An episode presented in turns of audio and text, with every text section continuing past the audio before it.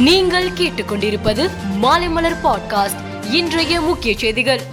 ஒற்றை தலைமை விவகாரத்தால் அதிமுகவில் பிரிவினை உருவாகியுள்ள நிலையில் நாளை மறுநாள் ஓ பன்னீர்செல்வம் சென்னை ராயப்பேட்டையில் உள்ள அதிமுக தலைமை கழகத்திற்கு சென்று கட்சி நிர்வாகிகளுடன் ஆலோசனை நடத்த உள்ளதாக அவரது ஆதரவாளர்கள் கூறி வருகின்றனர்.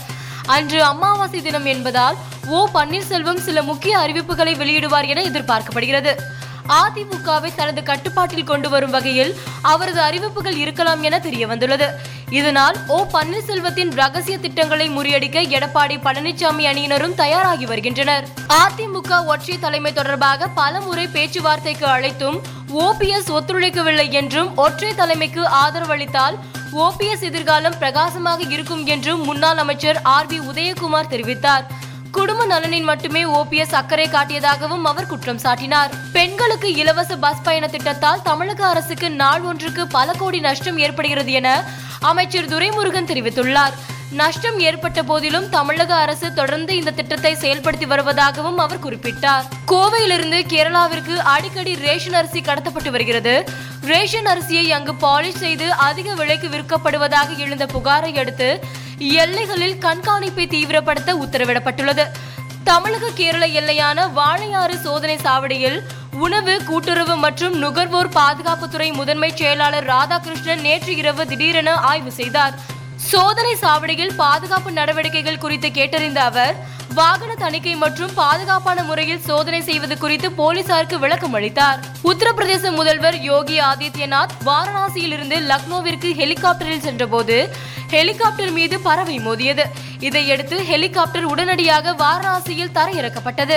மனதின் குரல் நிகழ்ச்சியின் வாயிலாக பிரதமர் மோடி நாட்டு மக்களுக்கு உரையாற்றினார். அப்போது ஜூலை மாதத்தில் தமிழகத்தில் உள்ள மாமல்லபுரத்தில் செஸ் ஒலிம்பியாட் போட்டி நடைபெற உள்ளதாக பெருமிதத்துடன் குறிப்பிட்டார். கேலோ இந்திய விளையாட்டில் வெற்றி பெற்ற வீரர்கள் பெரும்பாலானோர் ஏழை குடும்பத்திலிருந்து வந்தவர்கள் என்றும் அவர் கூறினார். கர்நாடக மாநிலம் பெல்லாரியில் பள்ளத்தில் ஜீப் கவிழ்ந்து விபத்துக்குள்ளானதில் ஏழு பேர் உயிரிழந்தனர். பொருளாதார நெருக்கடியில் சிக்கியுள்ள இலங்கைக்கு அமெரிக்கா பல்வேறு உதவிகளை வழங்குவதாக அறிவித்துள்ளது. அதன் அடிப்படையில் அமெரிக்க உயர்மட்ட குழு இன்று கொழும்பு வருகிறது. இருபத்தி ஒன்பதாம் தேதி வரை இலங்கையில் சுற்றுப்பயணம் மேற்கொள்ளும் இந்த குழுவினர் அந்நாட்டு அதிபர் கோத்தபய ராஜபக்சே பிரதமர் ரணில் விக்ரமசிங்கே உள்பட அரசு உயர்மட்ட தலைவர்களை அவர்கள் சந்தித்து பேசுகின்றனர். டிஎன்பிஎல் கிரிக்கெட் தொடரில் நேற்று நெல்லை சங்கர் நகர் மைதானத்தில் நடைபெற்ற ஆட்டத்தில் நெல்லை ராயல் கிங்ஸ் அணி ஐந்து விக்கெட் வித்தியாசத்தில் சேலம் அணியை வீழ்த்தியது. இதன் மூலம் நெல்லை அணி இரண்டாவது வெற்றியை பதிவு செய்தது. மற்றொரு ஆட்டத்தில் மதுரை பாந்தர்ஸ் அணி நான்கு விக்கெட் வித்தியாசத்தில் ஜேபாக் சூப்பர் கில்லிஸ் அணியை வென்றது. பாரிஸில் நடைபெற்று வரும் உலக கோப்பை வில்வித்தை போட்டியில் கலப்பு அணிகள் பிரிவில் இந்தியாவின் அபிஷேக் வர்மா ஜோதி சுரேகா வெண்ணம் ஜோடி தங்கப்பதக்கம் வென்று சாதனை படைத்தது விறுவிறுப்பாக நடைபெற்ற இந்த போட்டியில் நூற்றி ஐம்பத்தி நான்குக்கு நூற்றி நாற்பத்தி ஒன்பது என்ற புள்ளி கணக்கில் பிரான்சின் ஜில் பிலிப் போல்ட் சோபி டான்மோன் ஜோடியை வீழ்த்திய இந்திய ஜோடி தங்கம் வென்றது.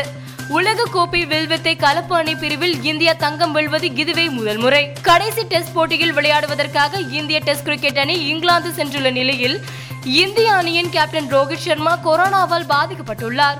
ஹோட்டலில் தனிமைப்படுத்தப்பட்டுள்ளதால் டெஸ்ட் போட்டியில் அவர் பங்கேற்க மாட்டார் என தெரிகிறது. மேலும் செய்திகளுக்கு மாலை மலர் பாட்காஸ்டை பாருங்கள்.